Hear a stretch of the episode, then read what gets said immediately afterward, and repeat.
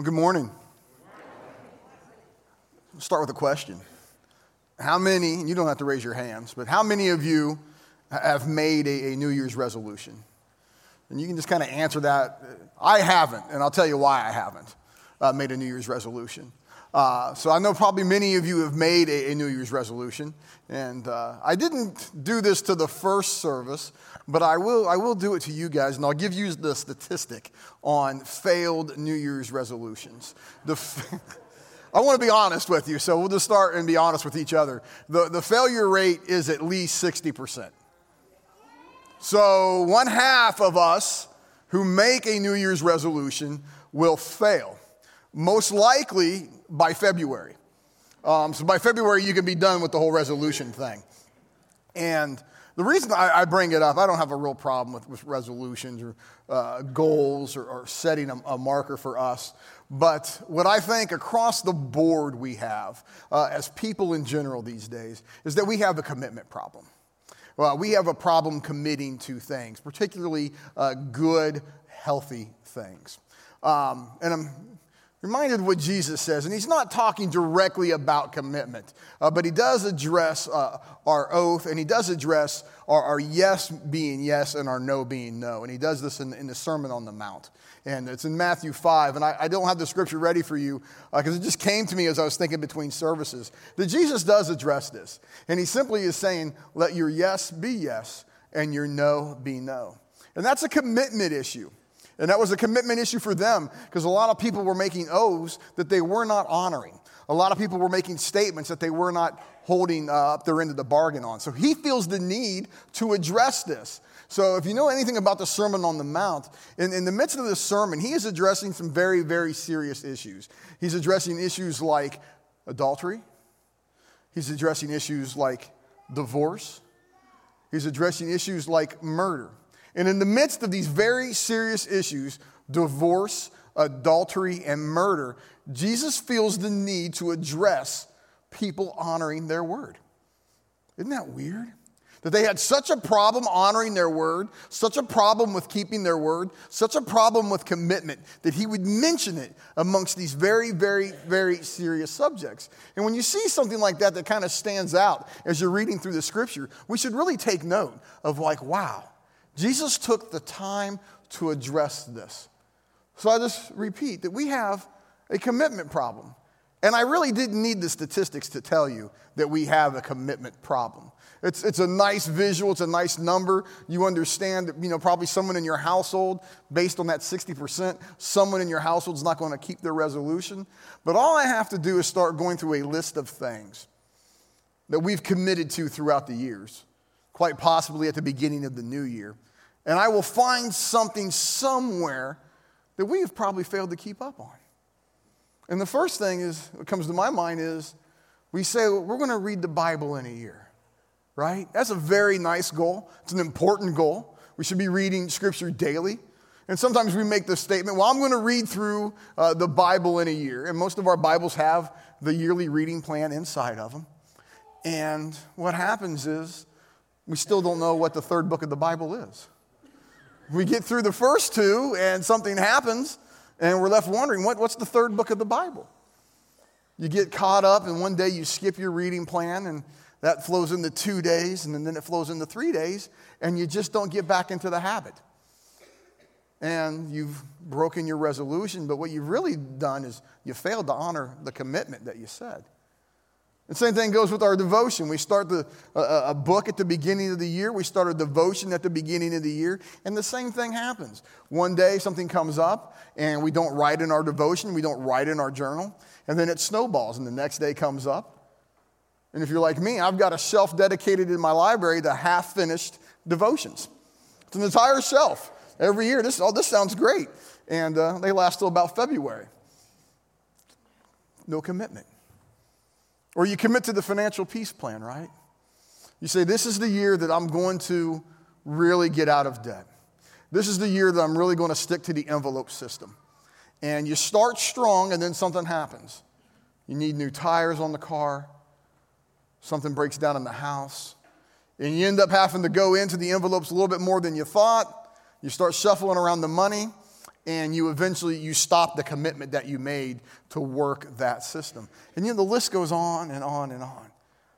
You start the workout plan, you start the nutrition plan, you start the diet plan, right? That's why gyms are full of memberships in January and they're absolutely empty in February. Gyms love us in January. All they do, they make their money right there.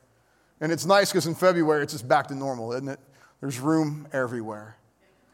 But all of this is to highlight that we have an absolute commitment problem. And what's weird about us as a people is that we have a problem committing to good things, but sometimes we don't have a problem committing to bad things. Bad habits, addiction, bad relationships, and maybe more than anything, just good old fashioned bad thinking, right? Sometimes all these other problems flow out of a commitment to bad thinking, a commitment to negative thoughts, a commitment to disbelief, a commitment to not believing what is possible. But I just want to continue to highlight there. We we sometimes have commitment problems. And there's three things I want to talk to you today about, three areas that seem to come up in the life of believers, in the life of churchgoers, in the life of, of Christians, life of attendees. And these are just the big three. And it doesn't mean that they're the big three in your life. This is just what I've kind of observed um, in years of, of attending church and leading people. Three big, big areas that we struggle with giving, serving, and attending. Giving, serving, and attending. And a lot of times we do start the new year off saying, hey, I'm, I'm, I'm, really going to, to give this year. I'm going to give my, my full tithe. I'm going to give my full tenth. I'm going to start giving this year, where I'm, I'm really going to start serving this year. I'm going to find an area and I'm going to hop right in. And I'm just going to be committed to that. Or this is the year that I'm, I'm, I'm going to church every Sunday and my entire family is going to church and I'm going to get connected to a small group and I'm going to get connected to a Bible study. And we make all these promises at the beginning of the year and they sound wonderful, particularly in these three areas of giving, serving, and attending. And then something happens and we don't honor our commitment. So I want to start, let's go with the uncomfortable one. Let's talk about giving. Giving, folks, when I bring up giving, it's not necessarily your money I'm talking about, okay? I'm talking about a commitment to trust God, okay? If you think I'm just talking about your money and I'm just interested in your money, you're wrong. I'm interested in a commitment to trusting God. Here's what he says in Malachi 3:10. Bring the whole tithe, that's the whole, the whole tenth, bring the whole tithe into the storehouse, that there may be food in my house. Test me in this, says the Lord Almighty, and see if I will not throw open the floodgates of heaven and pour out so much blessing that there will not be room enough to store it. Wow. Who wouldn't want to commit to that? Who wouldn't want to commit to having so much blessing that there wouldn't be enough room to store it? First of all, God's saying, try me. God's saying, try me out. Test me and see if this won't be true in your life. Man, what a wonderful opportunity to say, you know what, God, I'm going to test. I'm going to trust. I'm going to commit to doing this. Okay? So he says, commit to doing this. Trust me. And commitment and trust work hand in hand. Those of us that are in, in relationships and we're married, commitment and trust, those things go hand in hand. And that's what God's saying. In his relationship between you and him, commitment and trust go hand in hand. And if I'm really trusting God, if I'm trusting him with all the big things in my life, my eternal destiny, my salvation, then I should be trusting him with this. I should make a commitment to trusting him right here with this. Now, I want to talk about the floodgates. Here's where it gets really, really interesting. When he says he's going to open the floodgates of heaven, that is literally what that means. He's going to open the very same floodgates that he opened up to flood the earth. So God is saying, Trust me in this, make a commitment to me in this, so that I may flood you with a blessing. You need to get that. God wants to flood us with a blessing. And it doesn't mean that you give him 10% and he gives you a, a 12% return. That's not how it works. God's going to bless us in ways we never could possibly think of, dream of, or imagine if you trust Him. He's going to pour out so much blessing. Not only will you not be able to contain it, you're not going to believe how much blessing He wants to pour out, but He wants to flood you with a blessing. Now, me, I like the sounds of that. I really like the sounds of being flooded with a blessing. I know it's hard, it's a commitment to trust. I know it doesn't add up sometimes, it doesn't make sense sometimes. And I sat there myself and said, I don't understand why I would give God a tenth of my money. Well, first of all, I had to come to the realization that it wasn't my money, it was His. And everything that I had was a gift from Him. Everything that I had was already a blessing from Him. But it really challenged me the word trust me. And I remember the day me and my wife entered into that committed relationship to trust God with our tithe. Sure enough, we got home and the AC was out. And I said, Oh, I knew this was a bad idea. This was April, it was starting to get hot. I'm like, Oh, I knew this was a horrible, horrible idea. And that's literally what I said. My commitment lasted about uh, six hours. But we figured it out. And we figured it out every month ever since. And there's not been a single month that's gone by where I've regretted honoring and trusting God and committing to Him. I've never regretted it. It's the big number one. Big number two is serving. Serving. Now, I want you to understand do not get confused. Just because you give does not get you out of serving. Okay? Do not think that the giving gets you out of serving, and do not think that the serving gets you out of giving. That's not how it works. All of these things are part of the overflow of our walk and our love for Christ. Okay? It's not pick and choose here, right? Which ones we want to do. Talk about the serving. Mark 10 45. For even the Son of Man did not come to be served, but to serve and give his life as a ransom for many. Jesus is saying one of my very, very sole purposes of being here is to serve, to serve as a ransom, as an exchange, right? As a covering for us. He comes to serve. Now, I want you to, I want you to hear this. This is important. You can serve and not love, right? You can do things out of obligation and you're serving, but you're not loving, right? But you, we, us, we cannot cling to love but not serve. That is not Christ like. We cannot cling to love God and love Christ and not find ourselves serving somehow. Okay? You cannot love and not serve. And I don't want to cover all of the ways that Jesus served, but if you were to go through his ministry, you would see preaching, you would see teaching, you would see fellowship, you would see encouragement, you would see healing, you would see feeding. Okay, Jesus served in many ways, which is to say, Jesus did not serve in just one area. And we should get that thought process out of our head. Oh, I serve in one area. I serve in my gifted area. I serve in my wheelhouse area. Okay? Jesus served in more than one area, and so can we. If we are to enter into becoming more and more like Christ, we will find ourselves serving more and more. And we will continue to look at this verse that he came to serve and not be served. When I talk about commitment and I talk about our serving, so I want you to find that one area, and some of you are already involved in that one area, and I want you to go to the leader of that ministry area, and I want you to reaffirm your commitment to them and to that area. That one area that you're already involved in, whatever it is, what I want you to do is I want you to go to that leader.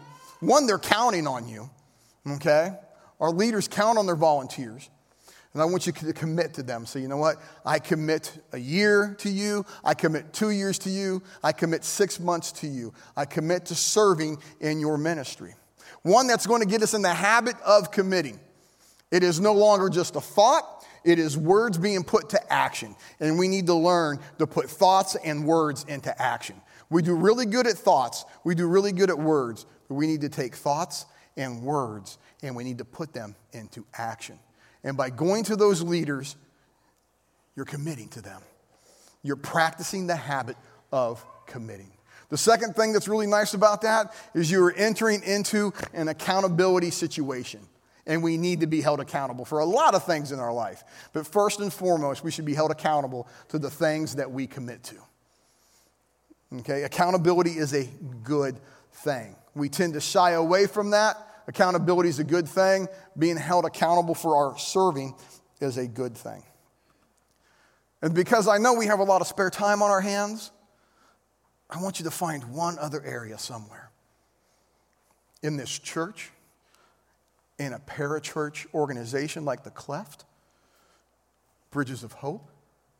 I want you to find some other area, maybe in your neighborhood, your community, your kids' schools. Find one other area and commit to serving there. And I don't want you to overthink this one like, oh, where does God want me to serve? God is more concerned about what He's going to do with you once you get there than what area you happen to choose. Okay? Don't overthink it. Just kind of hop in and pick one. Okay? And commit to it.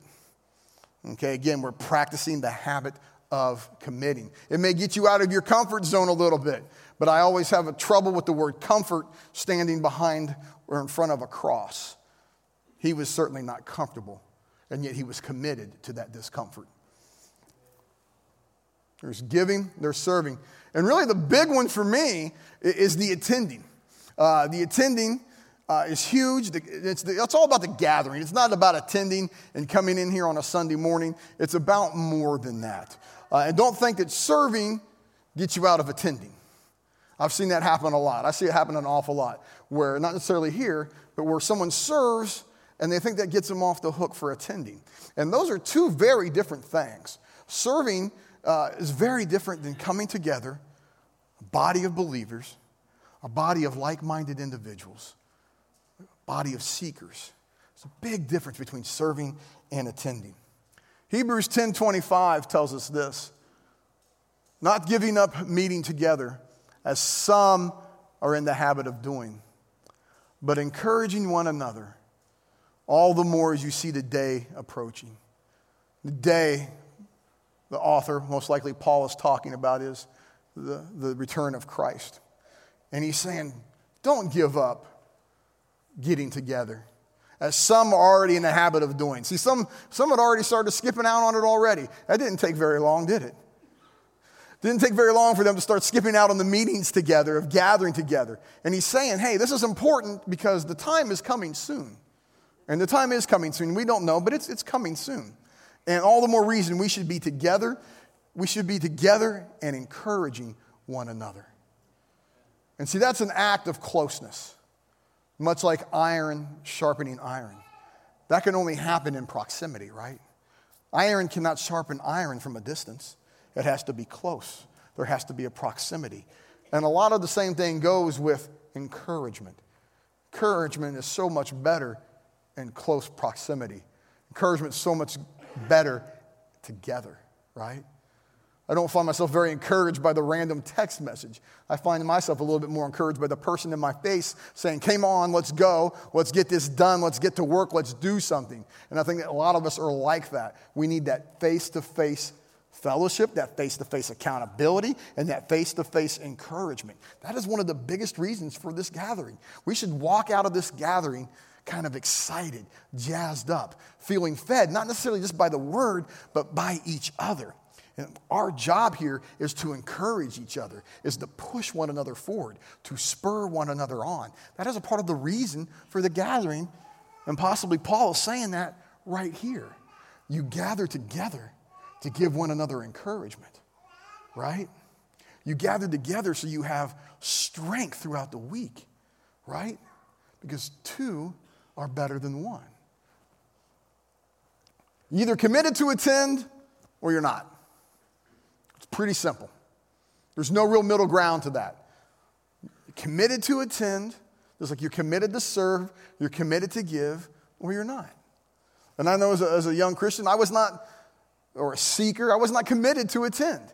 I just wasn't. When it was convenient, when I felt like it, I would attend. And then finally, just the light goes off in my head, and I become committed to attend. And here's the thing about committing to something when you commit to something over and over and over again, it becomes a healthy habit.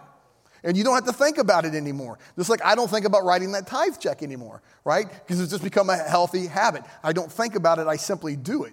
And attending church became the much the same way. I didn't have to get up on Sunday morning and think about it. It just became something that we did. We were committed to it.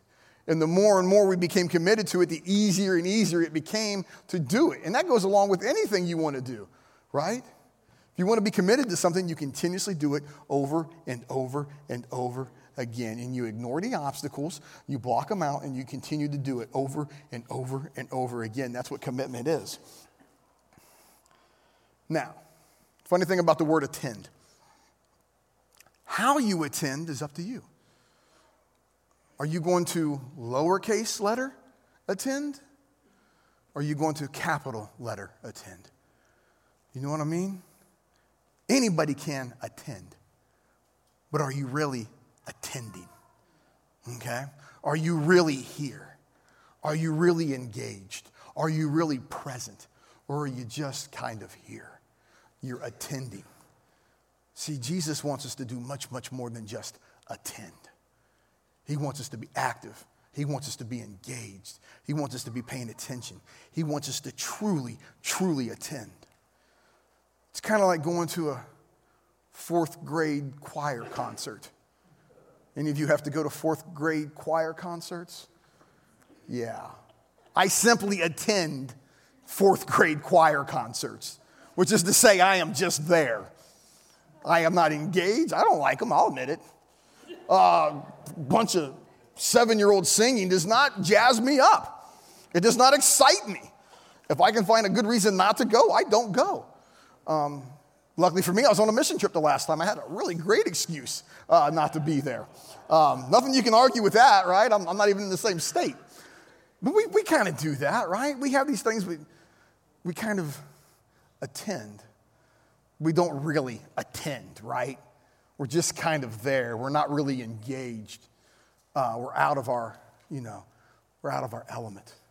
So, my, my encouragement to you is to really attend, really get to know the people around you. I think that was the whole point of the Sit Somewhere Else Sunday, is to really engage, really get to know one another. Because if you're not engaged and you don't know one another, then how do we know in what areas they need encouragement? We're just flying blindly. If we're not really involved in someone's life, if we don't really know what's going on with them, it's hard to encourage them in the areas they need encouragement with. And we only get that information by coming in here and truly, truly attending. So we have to look at how we are attending. And it's more than this right here. This is just kind of the start. This one hour one and a half hours that we're here together, it's just the beginning of it all. Do you think that Jesus only intended for us to be together an hour and a half a week?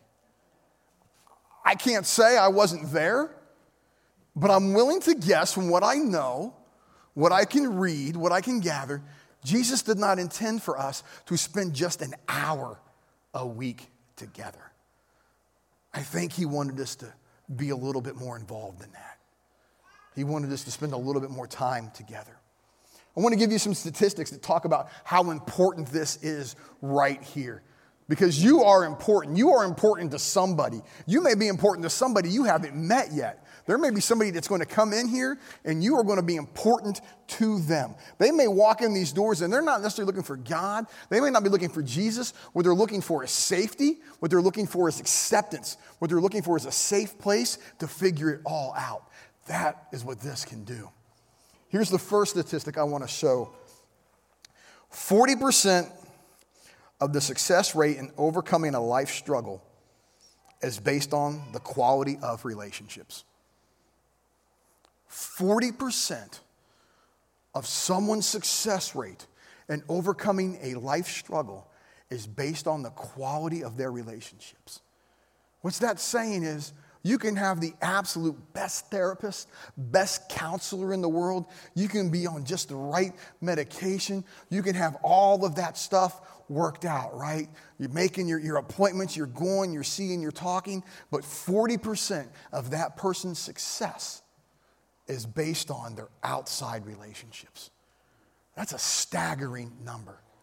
Someone in recovery, someone going through a hardship, someone going through a divorce, someone going through a rough time, 40% of their success through that situation is based on their outside relationships. 40% right here, folks.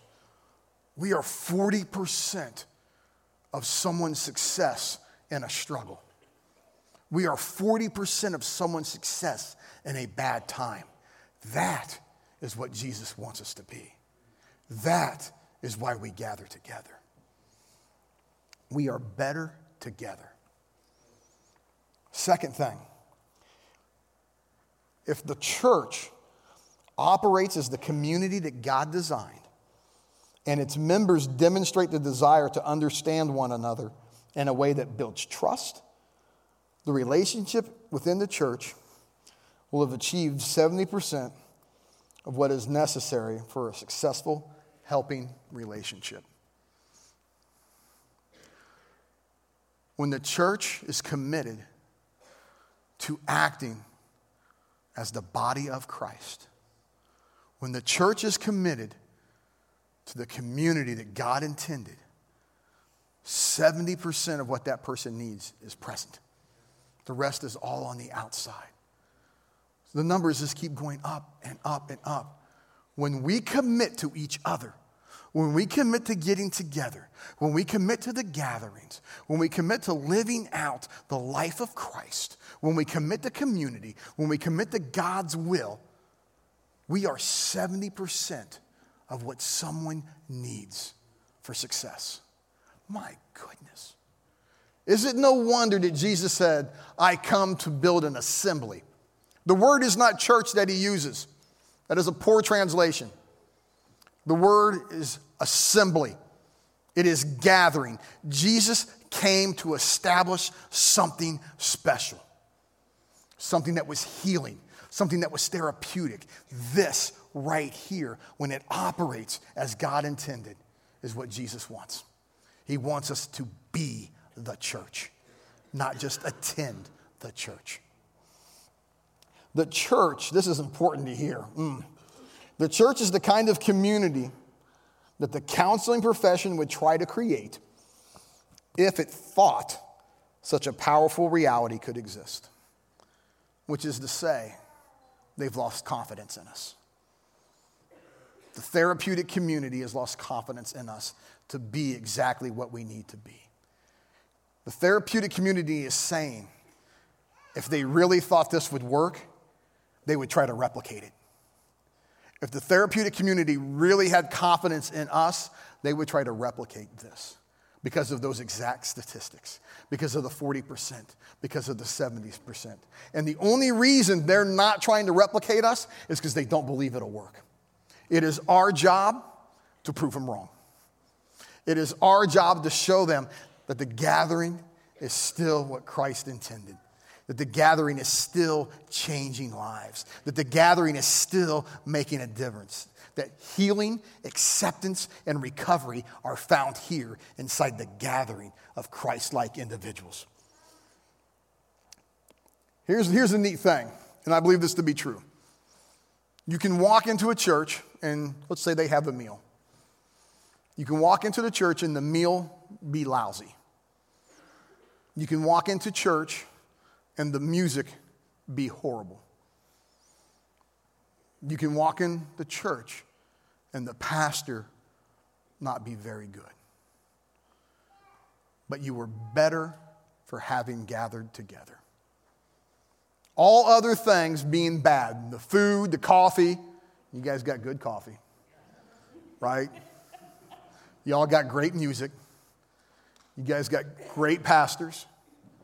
All those things could be poor, but if this functions the way it's supposed to, you are better off for having gotten up and come to church in the morning. Think about that. That's powerful stuff right there. We are meant to exist in a giving community. We are meant to exist in a serving community. We are meant to exist in a gathering community. And we are meant to exist in a committed community. We are meant to exist in these things in a giving community, in a serving community, in a gathering community, and a committed community. We are meant to exist. I said at another church recently, and I said it very strongly. I won't say it as strongly here, but I said, I expect the church to be three things I expect them to be serving, I expect them to be giving, and I expect them to be loving. And that was just kind of my expectation. If you ask me, Pastor, what do you think a church should be? I would say, I think it should be giving. I think it should be serving, and I think it should be loving. And the best way to love someone is to be in proximity with them. Very hard to love someone from a distance, it requires closeness.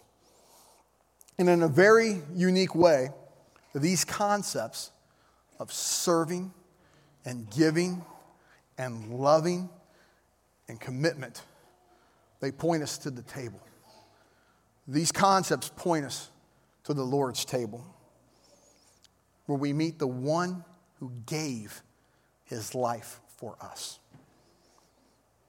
where we meet the one who came to serve, where we meet the one who committed himself to the path to the cross. We meet that person at the table. So, as we prepare our hearts to receive the elements of communion, let us reflect on those things. First and foremost, let us reflect upon giving, serving, loving, and gathering in our lives. And let us reflect on them in the life of Christ giving, serving, loving, committed community. We'll have the attendees come to the Lord's table. And we know that in, in, a way that we can't always understand, in a way that we can't always explain, we know that He is present with us.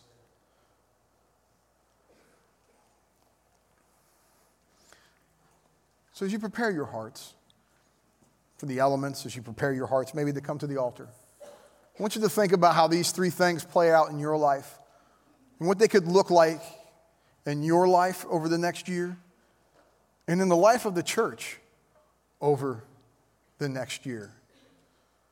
Serving, giving, gathering, committing. Well, Father, we are so thankful for the one who came to serve us God. And he showed us exactly how to do that humility. And God, we're thankful for the one who came to love us. And he showed us exactly how to do that, laying down his life for us. Father, we're thankful for the examples he gave us of community, of fellowship, of gathering together. And today we come together and we gather together at his table. He is present and we are there as well, Father, and we thank you for that. We thank you for this ongoing commitment to gather together and receive our Lord Jesus Christ. Father, we know that you are Lord over these elements.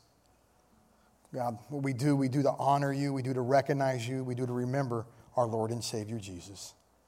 Amen.